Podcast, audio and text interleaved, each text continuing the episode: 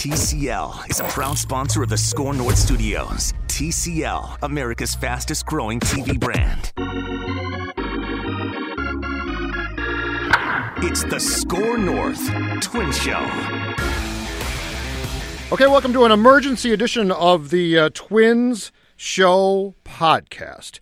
Zulgad and Jake Depue, uh, New Year's Eve, we found out this morning, Jake, we got the big news. The Twins have finally made those pitching moves we've all been waiting for so excitedly. They're finally here. They come in the form of Homer Bailey, who is th- 33. And so you're thinking to yourself, oh, veteran pitcher, veteran pitcher. So they added two. And yes, they did. And Homer Bailey is basically a child compared to the other guy that they uh, brought in, Rich Hill the left hander who is 39 and will turn 40 during spring training on March 11th and is likely to miss the first half of the season, Jake Depue, after undergoing surgery on his pitching elbow in November. Your impressions of the two signings, which I'm going to assume right now in the Twins' mind, fills out the rotation to a large degree for 2020. So, Homer Bailey really does nothing for me. Um, he was good down the stretch last year uh, with when he got traded to the A's, uh, and so I'm guessing they're banking on him being able to reproduce that for the first couple of months of the season while Pineda's out. Mm-hmm. Uh, but but he's been bad. I was talking to to Manny just for the show, and um, in 2018 he had a one and 14 record, which I know wins and losses don't mean anything, but that's still kind of an amazing stat. Yes. Uh, and, and he had an ERA over six for like three straight years.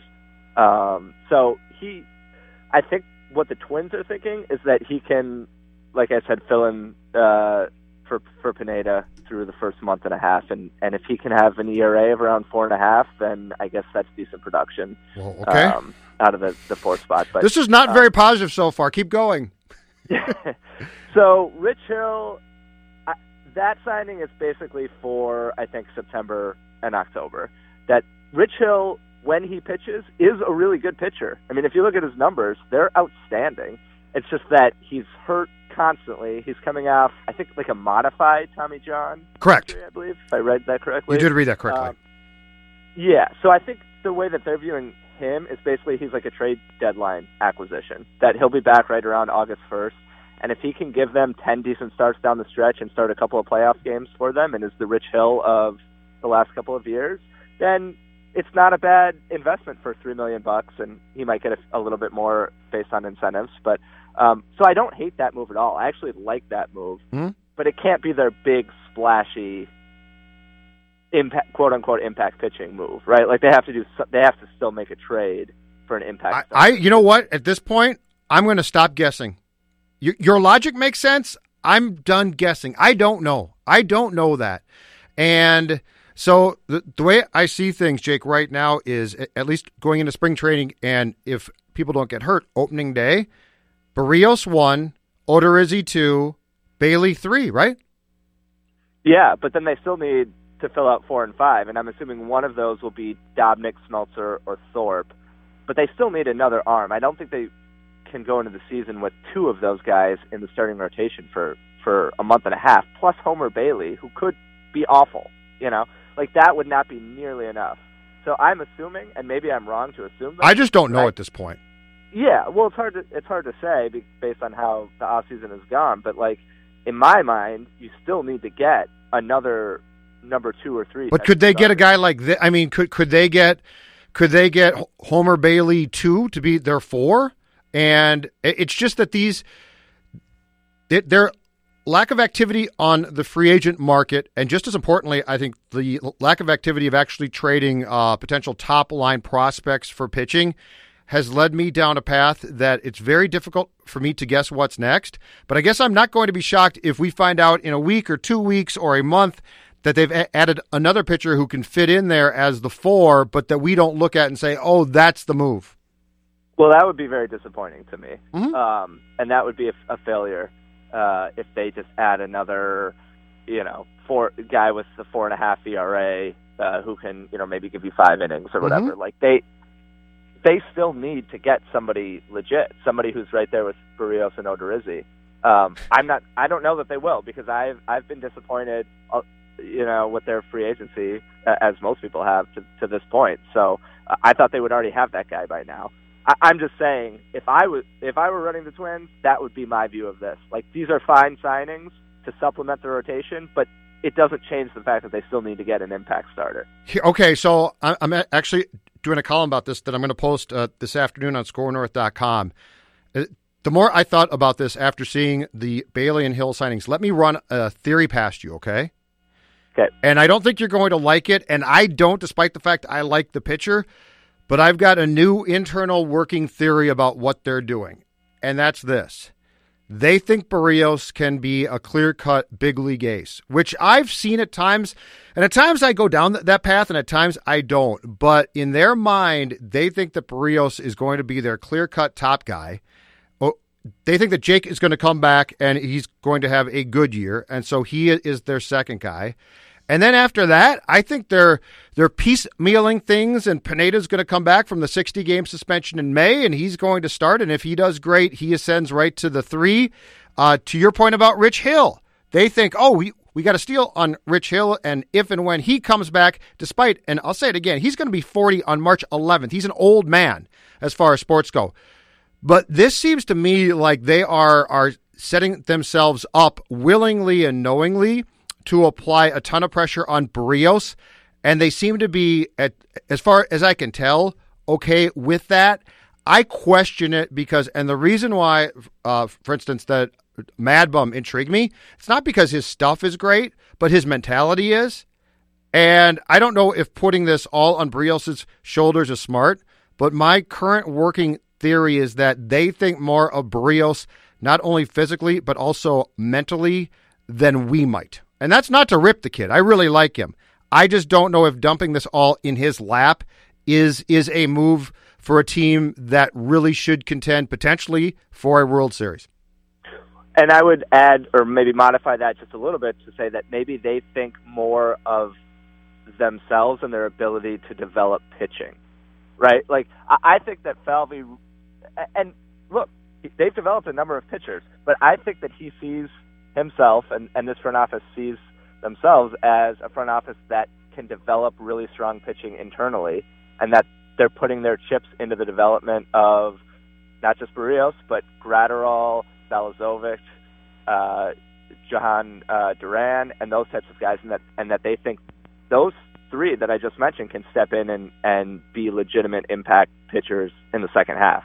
I, I do think that they've developed those guys well to this point. I don't agree with that logic based on the where they're at in the winning window, but I I agree with you that I think that could be what they're what they're thinking. That Berrios is a clear cut ace, and they're going to basically piecemeal it together and develop some of these young guys so that they can contribute in the second half.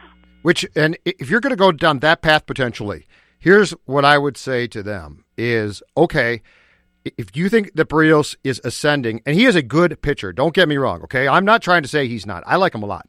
But if you're saying that he is ascending to the path that you seem to be indicating you think he is, then you know what? Game one ALDS, Yankee Stadium, you can't go after what four innings of that game in 88 pitches. Okay, it's time to go to Zach Littell, right? You've got to say, Jose, man, we trust you for five. We trust you for six. You are our ace. You, you know, by the time you get to the two or three, if you go bullpen or, or the, the uh, bullpen potentially plays a big role in game two or three or four, that's well and good and great.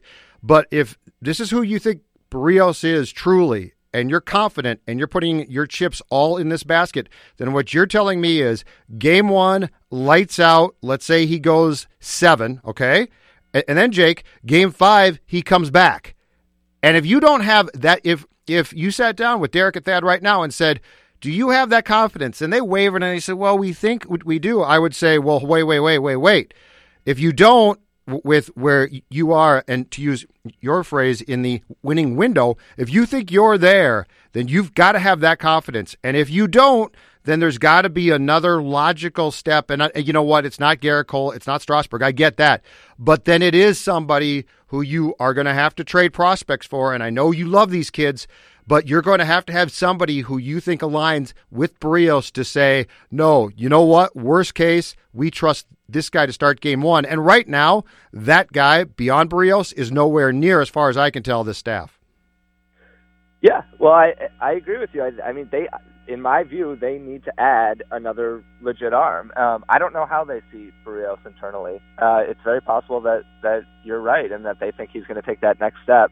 Um, I agree. They pulled him too early for sure in in game one um, of the LDS last October, but uh, I, I don't know. It's I, I, these guys also seem very hesitant to trade prospects, right? Like they seem too much. Like so I think. Orders too much so. In in my opinion, I think they've got to, if you if you're as good as we suspect they are, you've got to make decisions that internally might really suck and be hard, but you got to do it at some time. At some point. Yeah. I mean, I I've said many times in articles and on podcasts, etc. Like they need to go all in. They need to be extremely aggressive, and if that means parting with a Royce Lewis or an Alex Kirilloff uh, to get, uh, uh, you know, whether it's Jon Gray from Colorado or somebody at that level who can at least be a number two for you, then then they have to do that. Like, it, yes, it sucks giving up top prospects, but like the AL Central is wide open. yes, it, it could not be more there for the taking. yeah, and so far they've watched the White Sox get significantly better because the White Sox realized, and Keuchel said this in his uh, press conference yesterday. He said the AL Central's wide open. I think the White Sox see that there's a winning window here, and they're being aggressive. That yeah, to me is you're what right. the Twins need to be doing. Yeah, because um, Cle- Cleveland, I think, I think deep in the Indians' hearts, they want out. I really do. I think they'd love to oh, bail out. They've got pitching, but they've got a lot of things. If they trade Lindor before spring training, they want out. And yeah, Keuchel's exactly right. This division is there, and, and what's frustrating, I, I think, from the Twins fans' perspective, is it's there, but the Twins are really damn good. And you would love to see Falvey and Levine take the AL Central right now by the throat and say, bleep it. We're going to be good. We expect to be good for four or five years, but you know what? In 2020, we're going to be damn good, and we're going to not only win win the division, but we are going to make a playoff run. And there is nothing in my mind that the Twins have done since uh, they lost to the Yankees and gotten ousted that has sort of said that. Yeah, and so so here's my take on all this. I, I think we're in agreement that Falvey and Levine have done a really good job to convert to transition from a hundred loss team to a hundred win team in three years. That's damn hard, and they've done it. Mm-hmm. And I think that their strengths are in development um, and and putting together you know systems behind the scenes to to get the most out of these players. And they've done a great job of that. Like their young core all progressed pretty rapidly since they've taken the the reins. Where they have failed, in my view, or maybe fail is too strong a word, but where they haven't really um, accomplished what they need to accomplish is in the trade and free agent market, right? Like in 17, they sold and then made the playoffs. Yep. Uh, in in 18, they got a bunch of prospects. They sold Ryan Pressly, who had control and became the best reliever in baseball. They sold, um, they traded away Escobar, who became a, a really good player in Arizona and got an extension. We'll see how that works out. Uh, they they signed Lance Lynn and Logan Morrison and Addison Reed to big contracts. None of those worked out, uh, and then they didn't get a starter that they needed at the deadline last year. So like that's the one area that to me uh, I've been less than impressed, and that has continued into this offseason. And until they get a big free agent yep. like Josh Donaldson uh, or trade for an impact starter, that narrative is, is fair. So I think it's fair to say yes, they've done a great job overall, but they haven't done a particularly good job in player acquisition. And I, I think for me, in 17, it was frustrating to watch, but I sort of got it, right? I mean, that, that team struggled. They, they made the trade for pitching near the deadline, and then they were sort of struggling, and then they bailed. And I said to myself, well, I sort of get it. This team's not that good, and, and I get the players were frustrated and mad, and it actually might have galvanized that team and they got it to the uh, one game playoff against the Yankees and obviously lost at Yankee Stadium in that game. But I sort of rationalized that, Jake, and said, ah, you know what, that team wasn't that good, and I okay, I can sort of get it.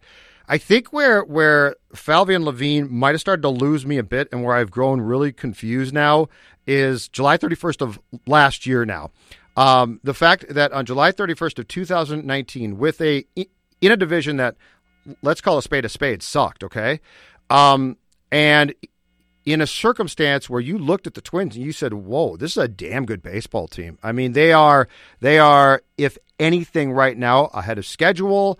They've got some good players. They are uh, obviously hitting home runs at what became a record rate. Um, and the Yankee series to me that you play that they played at Target Field in July where they basically got battered. But it was a fun series, and it was a heavyweight offensive matchup. But I don't know in my life watching sports if I've ever seen executives presented with a platform of here's exactly what you need. You've got to go get starting pitching. You have to. And they didn't do it. And they didn't touch their top prospects. And so I said to myself, okay, I'm going to be patient with that because let's wait till the winter. Perhaps they'll spend, you know, I didn't like it and I criticized them, but I thought, okay, the next step is is the winter and free agency starting. And you know what, Jake? They did nothing for the most part. And I'm sorry, but Homer Bailey and Rich Hill don't move the they don't move the needle for me to say, oh well, now you, you did this. And so I think my confusion a little bit with what Derek and Thad are doing, um, it, it might have been a little bit there in 2017 with those moves. But if there's a trigger point for it for me, it's July 31st of 2019. And I'm still here saying, okay, what are you going to do? And and my final point about this, and I've told Phil this on our show before too, and it drives me crazy. I hate when executives say the window is open and there seems to be this hubris of well now that we've jammed the window open it's going to be open for five years. And i think to myself this is pro sports. A ton of things can go wrong. If you're good you're just good. And if you're good pounce on that and right now it's as if the twins are saying we got we got a toe in the water and we don't mind that but we can't do this. And i think to myself no to your point with where this division is right now pounce throw a knockout punch do something anything. Yeah, so it, it's strange because Falvey Levine and Terry Ryan could not be more different in terms of how they approach things and their and how they act as a front office, but they are similar in this idea of building a sustainable winner and constantly kind of being in contention, but never taking that next move and really going all in. Right in 2010, it was Terry Ryan not trading for Cliff Lee, yep. which could have put them over the top. And last last year, it was not trading for that same type of impact starter. It, it's the same idea of let's just be competitive and get in the tournament year after year, and hopefully we'll get lucky one of those years. And what's happened is they set an all-time record for most consecutive playoff losses because they never had the pitching to match up to the to the Yankees. Um, so, yeah, I mean, I'm I'm with you. I I, I think this is the time to to go all in. It's it's clear, and I will say, let's give them another two months, right? I mean, they could make a trade. Uh, and we could be. I'm growing skeptical, Jake Depue. I'm growing skeptical. It might not be fair, but I am. You, so you don't think they'll acquire any sort of uh, starting pitching via trade between now and spring training? I'm growing. I'm growing fearful that we're going to see Homer Bailey two added as the fourth starter going into spring training. That that would be immensely disappointing, um, and I would definitely rip them for that. I, am willing to wait and see, but I agree. Free agency has been a, a disaster. I do think the idea that people that I mean, let's be honest. Minneapolis. I I was born and raised in Minneapolis. I absolutely love the Twin Cities. It's my favorite place. But I've lived on the west and east coast, and the national perception of Minneapolis is that it's exceedingly cold and there's nothing to do. That that's just the reality. Mm-hmm. So I do get that it's hard for free to get these free agents. And also, when they've come through Target Field in the last few years, there's a pretty good chance that they were playing in front of 8,000 fans who did not care at all what was going on in the game mm-hmm. because that's been Target Field for most of the, of the last decade, really. And so it's a tough sell to to convince these guys to come. I, I do think that there's something to that, and I think that's hurt them. Um, but still, I mean, it's their job to get creative and, and figure out a way to get this done. Now, if they sign Josh Donaldson, that changes the, the narrative quite a bit. Absolutely. Uh, but I don't. But you still have to get pitching somewhere, and and so my thing now is this, I you know, and, and it's going to pain them, and I don't care. My thing now is you you got to take I think a top five prospects a prospect and put together a package and trade for a starting pitcher. What what would you suggest? So if you've got a couple of trades that come to mind, and I, I know you like to speculate about this, and certainly at SKORNorth.com write about these scenarios for us, Jake. What do you think makes the most sense as far as a potential trade? Uh, I think Jon Gray in Colorado makes a lot of sense. That organization is a disaster. Uh, they had a terrible year last year. I don't know what's going on over there. Um, but my guess is they want to get out from, from under Jon Gray. He probably wants to get away from Coors Field, and he's a really good pitcher. I mean, I mean, I, I know the numbers have been a little bit up and down, but uh, he throws gas uh, and and has been very reliable. So I think he makes sense. I do think Noah Syndergaard makes a lot of sense, and I think the Mets are are so idiotic in Mm. their decision making that that you might be able to fleece them um, Hmm. and, and get Syndergaard. Uh, and I think Matthew Boyd from Detroit is a guy who would not be a top line starter, but he would be a solid number three. Um, and they need lefty pitching, left-handed pitching. So I think those three guys could work. And and like you said, I wrote about that. I also think it makes a lot of sense if Boston's willing to eat a third of David Price's contract to to get him for three years and about sixty million dollars. That would essentially be like signing him on the free agent market. David Yep. Price is basically a free agent. Yep. Boston Red Sox, they don't want anything in return. They just want to get under the luxury tax, right? Uh, and so he's a free agent. The Twins could sign him if they're willing to spend the money. Uh, and he is one of the better pitchers of the of the decade. And I know he had injuries last year, but I think that's a risk that would be potentially worth taking. But yes, they have to do something. They have to trade for an impact starter, even if they sign Josh Donaldson. You have to trade for a starter um, at some point in the offseason, and certainly no later than July 31st. What is the uh, wh- what does your potential fleecing of the Mets look like? I'd be curious to hear that one because Syndergaard certainly would. He he would change our perception completely of uh, this winter here. I mean, who who the hell knows what Brodie Van Wagenen is going to do because he gave away Marcus Stroman for the Twins equivalent of like Duran and somebody who's you know, like maybe Nick Gordon. Like, I don't know what the hell he was thinking with that trade, so it's impossible to speculate. But like, I would personally give up Kirilloff uh, and maybe somebody like Blaine Enlow um, and Eddie Rosario for Syndergaard, and and that's a lot to give up. But you have two years here before baseball strikes and we lose the entire 2022 season. You have two years where you can legitimately win a World Series. You are right there. Yeah. Right there. Yeah, You you're competitive. Yes, Away. yes. So go all in. I, I just go all in and trade a Kirilloff or a Lewis uh, as part of a package for, for Noah Syndergaard. I really believe that he's out there and that pitchers like him are out there uh, for, for the right price, you know, and, and it's just for once in this organization's life, they need to, just push all the chips in and make a trade that might look really, really bad in five years uh, for for a chance at a ring because it's it's just it's I don't see how they're going to get through October with their even if Rich Hill is really good, I just don't see how they get through. Well, and odds are he's going to get hurt at some point. I mean, you can't bank on that one. He's 40 years old. He's only 10 years younger than me. I mean, it's no, I'm serious. It's like if that's what you're banking on, then you're banking on the wrong thing, baby. And now, if he pitches for you, okay, that's great. But the second that he grabs a body part and limps off, you're like, oh, okay, we expected that. Not, oh my God, we're losing Rich Hill. So that drives me crazy. Well, and the other issue is that we're assuming that all these starters are going to be healthy all year. I mean, you never go through a season with five or six healthy starters ever. So, Right. Like if Berrios goes down for a stretch or Odorizzi goes down for a stretch, then then they're in really bad shape, right? Then you're looking Yes. at multiple, you know, of like Smeltzer, Dobnak Thorpe, etc., pitching a lot of innings for you. So they need more. I mean, they, they need more from a depth standpoint, but they but they really need more at the at the top of the rotation. Last thing, you bring up a great point, and, and it stinks to talk about. And when I talk about it, I get people who say, "Don't talk about that; it's very negative." Blah blah blah. But your point is outstanding, and I've I've never personally tied these two things together. But when we are talking about the Twins' opportunity to win, uh, which is definitely there right now, your point about the strike or lockout, and I think it's going to be a lockout, is a great one because I don't think Rob Manfred cares. I think he's Gary Bettman too. He just wants to win. He doesn't. I, I honestly think in '94 it pained Bud. It pained Bud to lose that season. It pained him immensely to lose a World Series. I really do.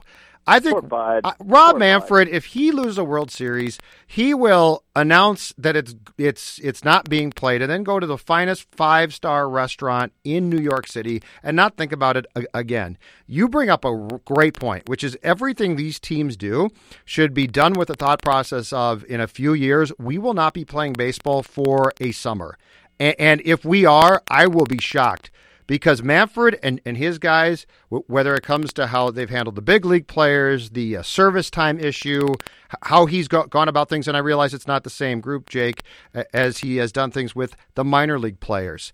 I think everybody's timeline should be based on we won't be playing baseball for a summer, so everything you do should be based on trying to win before that summer. Yeah, I I agree. I think there's a very legitimate chance that uh, this is total speculation, but that yeah, that there's no season in 2022 because the players have a right to be upset. I yes. mean, the, baseball is the only sport in the world, as far as I know, that keeps their best players in the minor leagues for like half a season. You know, to, just to manipulate their. It's ridiculous. And like Dallas Keuchel and and uh, I'm blanking on the other guy that wasn't signed until June. Uh, uh, the closer, uh, Kimbrel right? Like they weren't even in uniform until June because of this absurd system that's in place. Right. Guys don't get paid when they should be getting paid, and then by the time they become free agents, they're 30 years old and nobody wants to pay them. I would be pissed if I was the players, and and there needs to be significant change. And like you said, Manfred doesn't seem keen on uh, meeting them halfway or even close to that. So yeah, I, I think it's it's realistic to say we have two more years to get this done because who who the hell knows what's going to happen in, in 2022. And I believe I'm correct in saying that free agency started circa 1976 or so, Jake. And I believe I am right in saying that since that date that it started in the mid 70s, okay, it has been six years of service time to become a free agent. Think about that. It's never changed. But the problem now is those guys. Uh, so if you're ascending into your 30s you used to get paid, now you don't. So if I'm a player, I got to get that down to, I think, about four years. I'd like three. I probably won't get three, but I need it to be four and not six and not five. And if I'm a player, I am more than happy to sit out and miss a year to get that. Because when you think about this whole service time thing and the amount of time that you have to accrue to hit the open market, six years is ridiculous and and so young great players aren't being paid now. And by the time they mature and let's say get to that second contract, a lot of teams are like, whoa, whoa, whoa, we don't know if we can pay that. So the whole system is goofed up. And I think that Manfred's in place there to try and break the players. And I will be shocked if the players say, oh, that's too bad. I think the players are going to say, bleep it. We have not had a work stoppage since 94, which is a long time and pretty doggone good, but now it's time to do it. Yeah, and, and actually, Brian Dozier, I think, is the perfect example. So, in his age 28 season, which I think was his fourth full year in the big leagues, he had that year in 2016 where he hit like 40, 40 something home runs and, you know, was one of the best players in baseball, right? He, if he was a free agent after that season, what would he have gotten? Like four for a, he would have been getting like a Josh Donaldson type of contract, yes. right? Yes. Instead, he has to play until he's 30 or 31, and now he's you know he he took a one year deal with the Nats, and it was a backup basically, at least in the playoffs. And now he's going to struggle just to find a, a major league job. Yep. And there's so many guys out there just like Dozier who hit their prime at 26, 27, 28 and are under team control, and and then get to free agency at 30 or 31 and they're a shell of the player that they were and, and they never end up really getting paid. And and there's enough money out in the system for these guys to get paid. Well, hell yes. you got that right. There's plenty of money yeah. out there. Okay, sir, thanks much. He's Jake. I'm Judd. Thanks for tuning into an emergency edition of the uh, Twins uh, Show podcast as the Twins sign Rich Hill and Homer Bailey uh, today. It's New Year's Eve. We just had to react to that. Happy New Year's, and I'm sure we'll talk to you soon.